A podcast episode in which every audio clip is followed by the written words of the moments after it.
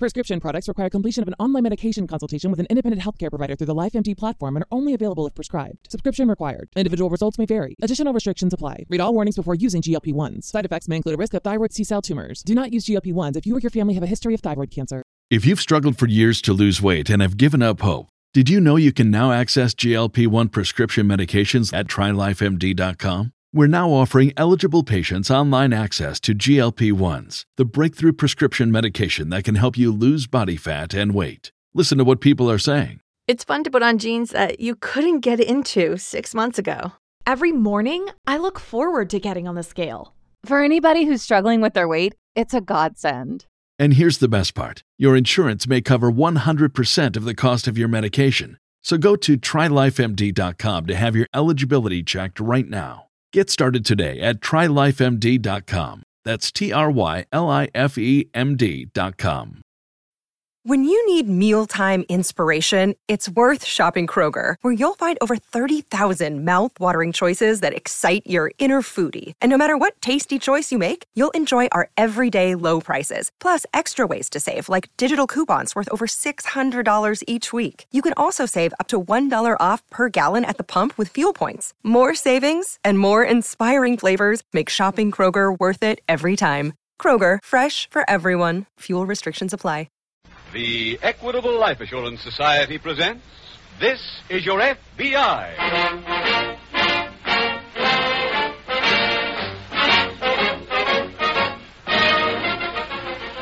This is Your FBI, the official broadcast from the files of the Federal Bureau of Investigation. Presented transcribed as a public service by the Equitable Life Assurance Society of the United States and the Equitable Society's representative in your community.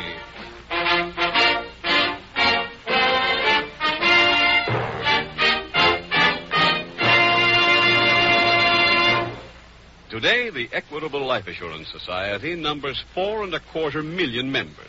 Of these, many thousands are men and women who have seen the wisdom of an equitable independent 60s plan. What do you mean by independent 60s? Independent 60s means financial independence after your 60th birthday. Freedom from money worries, freedom from job worries. Does that appeal to you? Then you want to listen carefully in about 14 minutes when I give full details on the Independent 60s plan, offered by the Equitable Life Assurance Society of the United States.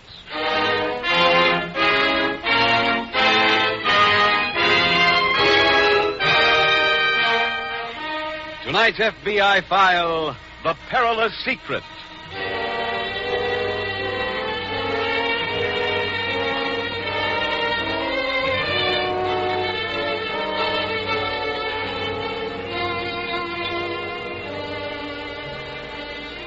Unless you, someone in your family, or one of your close friends is engaged in the profession of law enforcement, it is very doubtful that you are entirely aware of the daily, constant presence of crime. The Federal Bureau of Investigation makes that statement with the full knowledge that this official broadcast from its files is heard in many remote hamlets as well as in larger cities. Wherever you may find yourself at the moment, crime is somewhere near. You need no more proof than the fact that one out of every 19 people in this country have fingerprint arrest records. Do you know more than 19 people? If you do, it is possible that at least one of them has such a record at FBI headquarters in Washington. That figure holds true not alone for the slum sections of large metropolitan centers, but for every part of the nation. People are arrested in hovels and in mansions in bleak corners of the desert and outside the general stores in small towns. They are, in short, arrested everywhere because crime is everywhere. Criminals have infested the land until they are as much a part of the current scene as the horizon. Take tomorrow morning's edition of your newspaper. Note every story that refers in any way to crime or to criminal operations, and you will discover, possibly with something of a shock, how active America's criminals are and how they affect everyone, everyone including you.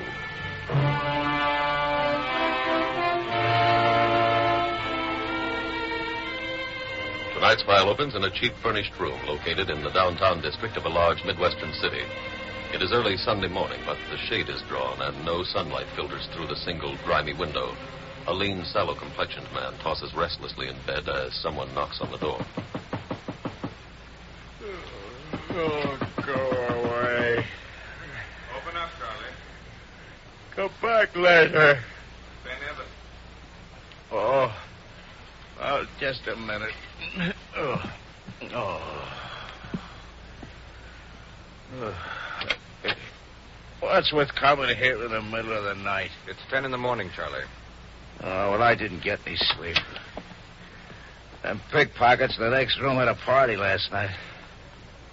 Just broke up You working? about an hour ago. I say, You working? yeah, yeah. I can't get lucky, Ben. Last night I made a drunk, tailed him, rolled him, and wind up with 23 clams. Like to do a job for me? How much? Five hundred. Oh, what's the deal? Ever heard of Al Craig? Yeah, what about it? Called me last week from out of town. Wanted to sell me thirty thousand dollars worth of diamonds. Yeah. Yesterday he was on his way to my apartment to deliver them. He came in the building, thought he was being followed. So instead of using the elevator, he took the stairs. A cop tailing him? Yes, right behind him. He got nervous and dropped the jewelry into the incinerator chute. The whole thing? Mm-hmm. In a velvet bag. Then he kept going, and the cop caught him on the roof. Oh, tough break. But what has got to do with your giving me 500, huh? Diamonds don't melt, Charlie. They're still in the incinerator, and it isn't used over the weekend. I can't go into the incinerator, but you can. Now, what do you say? For 500, I'll deliver the whole building, brick by brick. All I want is that bag. Put on some clothes and go over and get it for me. When? Right now.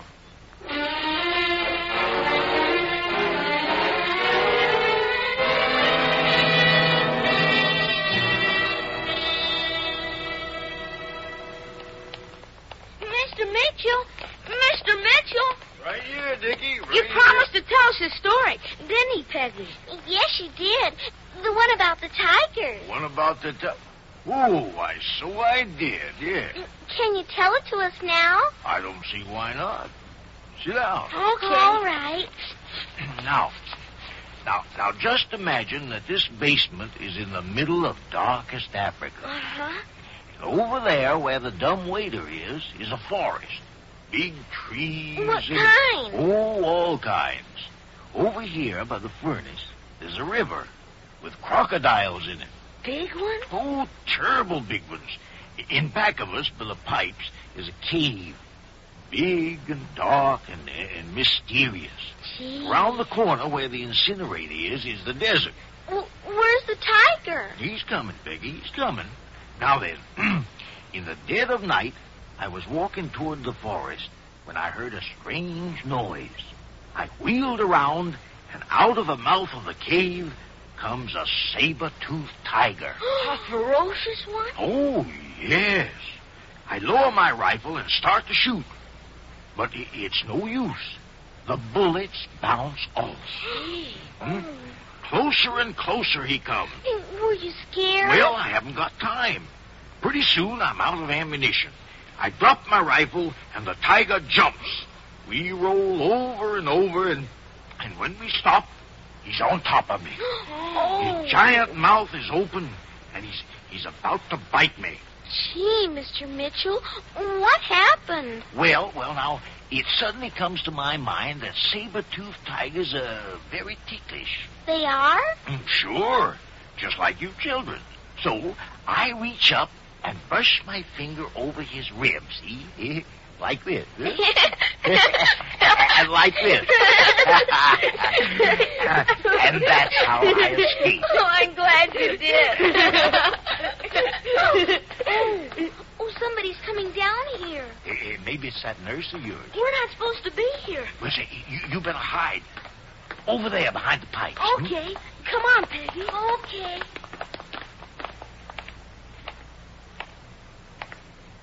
You're the superintendent? No, uh, no, the fireman. Uh, where's the incinerator? Uh, on the other side of the building. Can you take me over there? Oh, sure thing. Come on.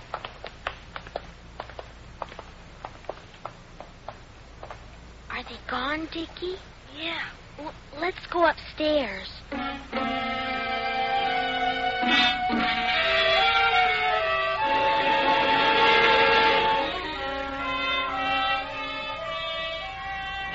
Meanwhile, at the local FBI field office, police detective Hank Walden approaches the desk of Special Agent Jim Taylor.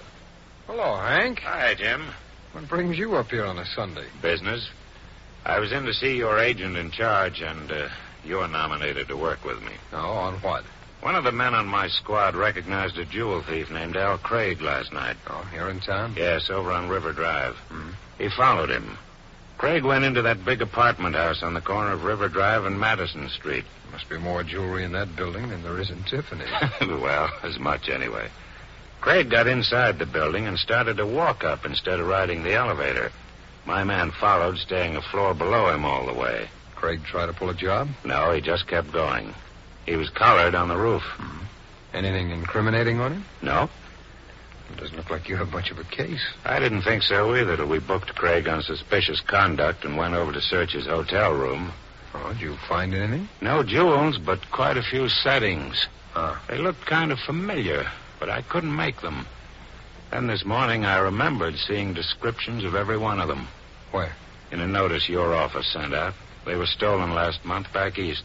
Oh, have you talked to Craig since then? No, I came right up here. Thanks, Hank. I'll go over and see him now. With this kind of proof, maybe he'll talk.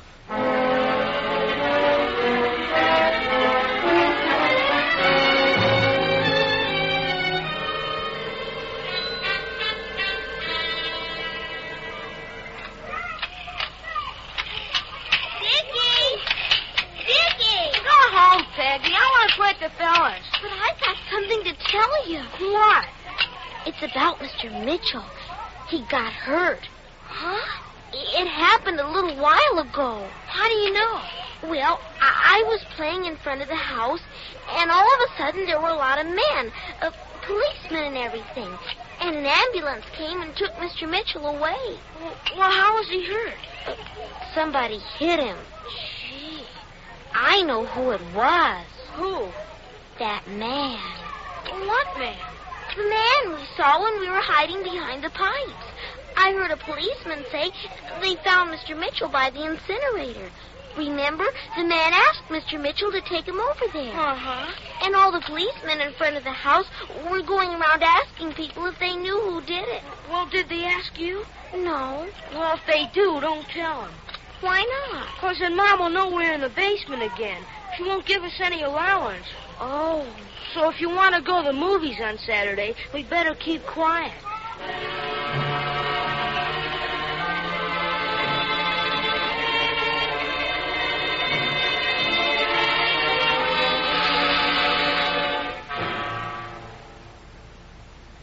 Hank, I just finished interviewing Al Craig. Get anything, Jim? Mostly insults. Craig says we planted evidence in his room to frame him. I got something a few minutes ago that might tie in. Now, what is it? I got a call from the precinct captain in the River Drive district. Yeah. A man named Mitchell, who works in the building Craig entered last night, was found unconscious on the floor in the basement near the incinerator. How does that tie in with Craig? Mitchell said he was attacked by a man who came to get a bag of jewelry out of the incinerator. No. He described the man? No, he passed out before he could. Where is this Mitchell now? City hospital. He's still unconscious, though. The doctor said he'd call as soon as he can be questioned.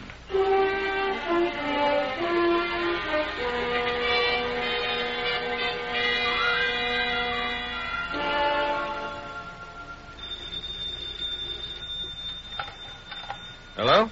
Ben, Mm-hmm. Charlie, You idiot. what's the matter? Who told you to slug the old man? Well, I had to.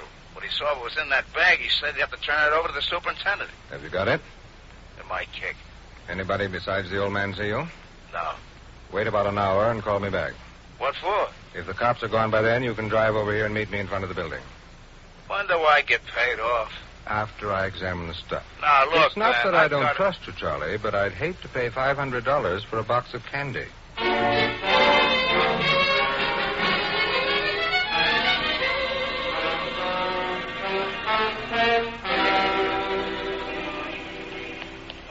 Peggy!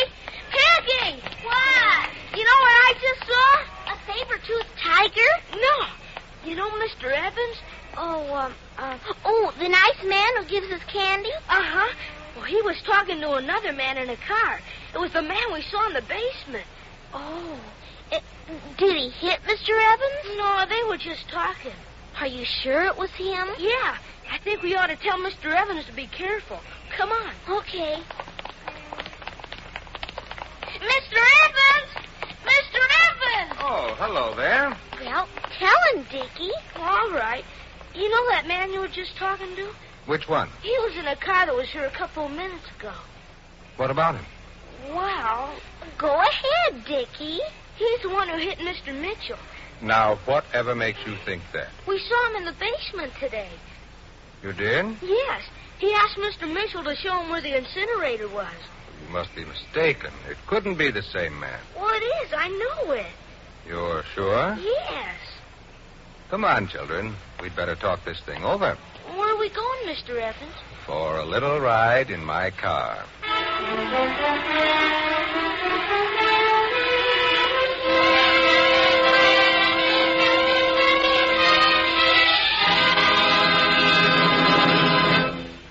We will return in just a minute to tonight's exciting case from the official files of your FBI. Now, a quick interview with the man who can honestly say, For me, life began at 60. About 20 years ago, Mr. George Snyder started an equitable independent 60s plan. Today, his plan's all paid up. He's resigned from his job to enjoy the three freedoms that go with an equitable independent 60s plan. First, freedom from job worries and money worries, financial independence. As long as I live, the postman's going to bring me a check from the Equitable Society every single month. I'll never have to ask anybody for help. Second, independent 60s means that you're free to live anywhere you choose. Mr. Keating, I've moved back to the little country town I grew up in. It's been the most wonderful thing that ever happened to me. Third, freedom to do the things you've always wanted to do. We go in for gardening in a big way. My wife has flowers, and I've got a quarter of an acre in vegetables. And just think, I'm a man who once thought he couldn't afford an independent 60s plan. Who opened your eyes? My Equitable Society representative? It's a fact. You don't have to earn big money to begin an equitable independent 60s plan. Ask your equitable representative to explain why you probably have a big head start towards independent 60s because of Social Security and life insurance already owned. Often, only a small amount of additional insurance is all that's required. A few dollars a week did it for me. Friends, why not profit by Mr. Snyder's example? Why not phone your Equitable Society representative without delay? Or send a postcard care of this station to the Equitable Society, That's E Q U I T A B L E. the Equitable Life Assurance Society of the United States.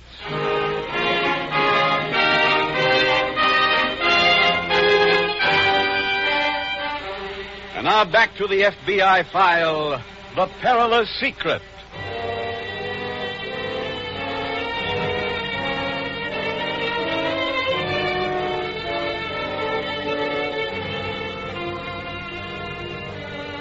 Cartoonists through the years have enjoyed the plaudits of the people, and in most cases, rightly so. For by their efforts, they have caused laughter to ripple across the nation and indeed around the world.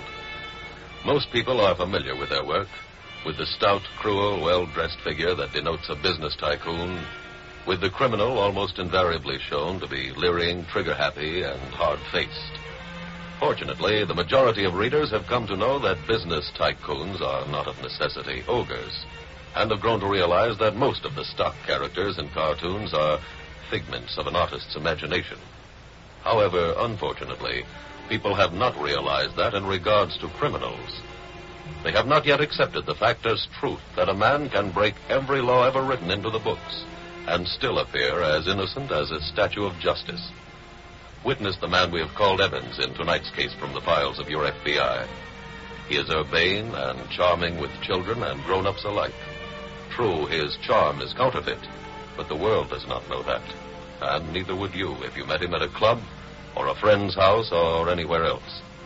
The variety of physical appearance among the criminals of America is as great as it is among decent law abiding citizens. That is the point your FBI would like you to take away from this evening's program. Phrased differently, don't suspect every stranger of being a criminal, But also, don't be too sure he's not.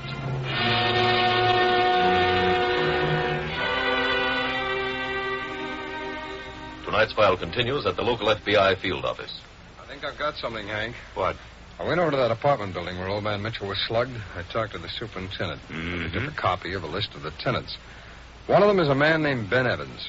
He's a jeweler, at least he claims to be. Actually, he's a fence for stolen jewelry. Yes, I've heard of him. Oh? Well, Hank, I figure that Craig had some loot on him when he entered that apartment house last night. He knew he was being followed. He dropped the bag down the incinerator. Hmm, could be.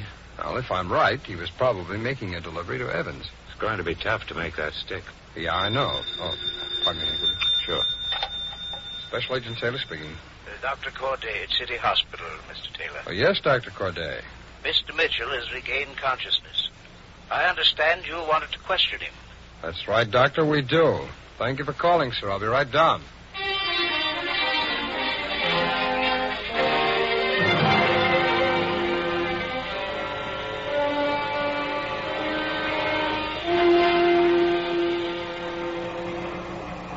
Children, Yes, Mr. Evans? how would you like me to tell you a little story? Oh, I like stories. Good. Well, let's see if I can think of one. Uh, oh, th- th- th- this is a good one. Uh, One time, there were two children. They were just about your ages. The boy was 11 and the girl was 8. Uh, oh, I'm nine. Oh, well, anyway, they found out that a certain man had done something bad. They told on him, and do you know what happened? No. He was sent to prison for 20 years, but he didn't stay there that long. In a little while, he escaped. I saw a man escape from jail in a movie. No, well, he, he knew that the little children had told on him, and he was very mad at them. Well, after he escaped, he waited until it got real dark. And then, after the little boy and his sister were asleep, he climbed in their window. And then he took out a long knife, a great big long one, and he killed them both. Oh, I, I don't like that story. Uh, I'm not finished yet. After he killed them, he went in with another knife, even bigger and longer than the first one, and he killed their mommy and daddy. Oh, no more, Mr. Evans. Don't tell me anymore. Me either. You wouldn't want that to happen to you, would you? Oh, no. Then the best thing you can do is forget you ever saw that man in the basement.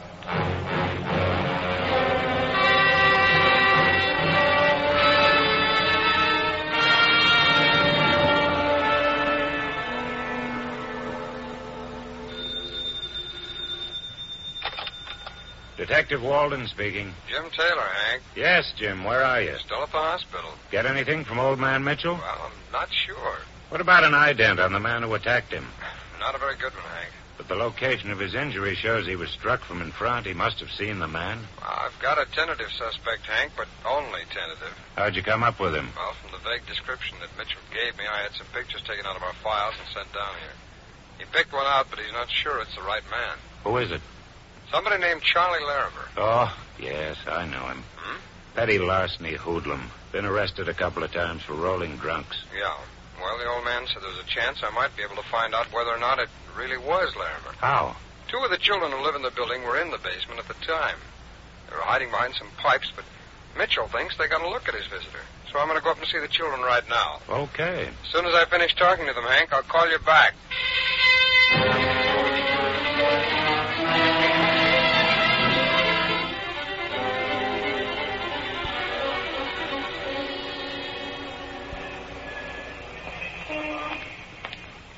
Hello. Well, you're Dick and Peggy Sterling, aren't you? How do you know? Well, the doorman just told me. Can I talk to you for a couple of minutes? What for? I'm from the FBI. A G-man? Yes, A real one? that's right. I've just been to the hospital to see Mr. Mitchell. Oh, how is he? He's getting better. Oh, I'm glad. He told me that you were in the basement this morning when a man came down there. He did? Mm-hmm. Did you see the man? Did you? You you both like Mr. Mitchell, don't you? Well, well, sure. And you don't think it's right for anybody to hurt him, do you? No. Well, I'd like to find the man who hit Mr. Mitchell. Now, if you saw him, you can help me. How? Well, I've got a picture that Mr. Mitchell asked me to show you. He thinks it's the man who hit him. Here, see if you do. You recognize him? Is that the man you saw in the basement? Go away. I, I wish you'd answer my question. You leave us alone. We don't want our mommy and daddy to be killed.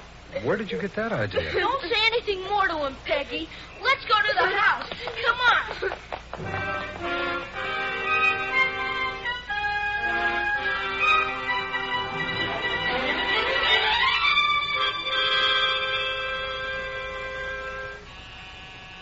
Just a minute. Hello, Mr. Evans. Hello, children. Can we talk to you, please? Surely, come on in. Mr. Evans, What? We have something to tell you. A secret? A, a G-man came to see us. Huh?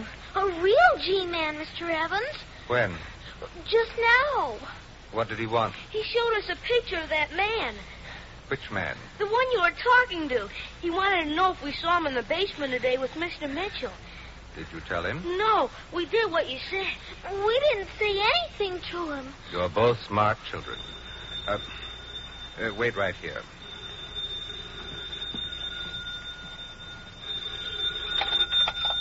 Hello? Charlie, Ben. You seen the stuff yet? Yes, but we're in a jam. Why? Two kids spotted you in the basement this morning. They saw me talking to you. Oh? I've got them scared enough not to talk. But the old man at the hospital must have put the finger on you. Cop was around a little while ago and showed the kids your picture. You want me to come up and get them? No, I'll take care of them. How? Um, I can lock them in a closet up here if anything should happen to them. Uh, Like maybe not having enough air to breathe. I can say it was an accident. And then do I get my 500? Sure. See me at the store in the morning. Children, will you come in here a minute? Mind if I come in with Why- This is a G-man, Mr. Evans. I figured somebody was scaring these kids to keep them quiet. Now, just a Come minute. on, Evans. We've got a lot to talk about.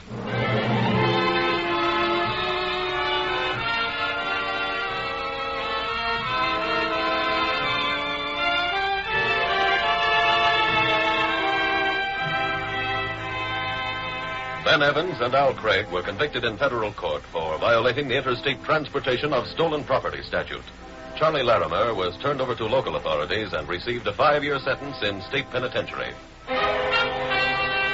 Before taking Evans to headquarters, Special Agent Taylor put a search warrant he was carrying to good use and located not only the package of jewels, but also a large cache of other stolen gems. Charlie Larimer was picked up at his furnished room a short while later. In tonight's case, you met one of the real enemies of every law enforcement officer, and also of you, the people, the fence. This receiver of stolen property usually maintains a respectable front for his illegal operations, a disguise which makes it unusually difficult to secure evidence against him. However, no fence ever gets away with it for very long. Sooner or later, either the local police or special agents of your FBI or both working together find the chink in his armor. The files on some of those men have remained open for a long time, and some remain open today. When they will be closed, no one can foretell. Criminals are apprehended every hour around the clock, for the field offices of the Federal Bureau of Investigation never close. Regarding those currently unsolved cases, you can be sure of one thing. Every special agent will continue to work on each of the files until they too end as this evening's did, with the arrest and conviction of the wanted criminals.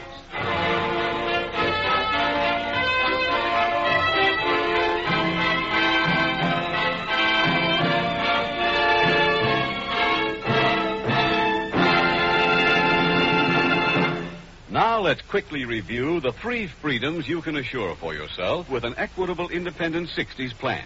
First, freedom from money worries and job worries after your 60th birthday. Real financial independence. Second, freedom to live where you choose. Third, freedom to do the things you've always wanted to do. That's the good life you can look forward to with an independent 60s plan. Don't say you can't afford it until you've talked to your Equitable Society representative. Or write care of this station to the Equitable Life Assurance Society.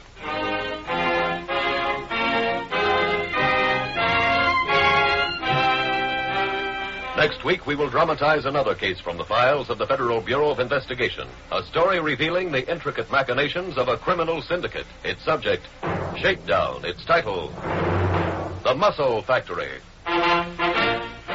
The incidents used in tonight's Equitable Life Assurance Society's broadcast are adapted from the files of the Federal Bureau of Investigation. However, all names used are fictitious, and any similarity thereof to the names of persons living or dead is accidental. Tonight, the music was composed and conducted by Frederick Steiner. The author was Jerry D. Lewis. Your narrator was William Woodson, and Special Agent Taylor was played by Stacey Harris. Others in the cast were Edmund McDonald, Henry Morgan, Norma Jean Nilsson, Ted Osborne, Victor Rodman, and Jeff Silver. This is Your FBI is a Jerry Devine production. This is Larry Keating speaking for the Equitable Life Assurance Society of the United States and the Equitable Society's representative in your community, and inviting you to tune in again next week at the same time when the Equitable Life Assurance Society will bring you another thrilling transcribed story from the files of the Federal Bureau of Investigation. The Muscle Factory on This Is Your FBI. The Adventures of Ozzie and Harriet, fun for the whole family, follows immediately over most of these ABC stations. Stay tuned. This is ABC, the American Broadcasting Company. When you need mealtime inspiration, it's worth shopping Kroger, where you'll find over 30,000 mouthwatering choices that excite your inner foodie. And no matter what tasty choice you make, you'll enjoy our everyday low prices, plus extra ways to save, like digital coupons worth over $600 each week. You can also save up to $1 off per gallon at the pump with fuel points. More savings and more inspiring flavors make shopping Kroger worth it every time. Kroger, fresh for everyone. Fuel restrictions apply. When you visit Arizona, time is measured in moments, not minutes. Like the moment your work stress disappears as you kayak through the canyons, or the moment you discover the life changing effects of prickly pear chocolate. But nothing beats the moment you see the Grand Canyon for the very first time. Visit a new state of mind. Learn more at hereyouareaz.com.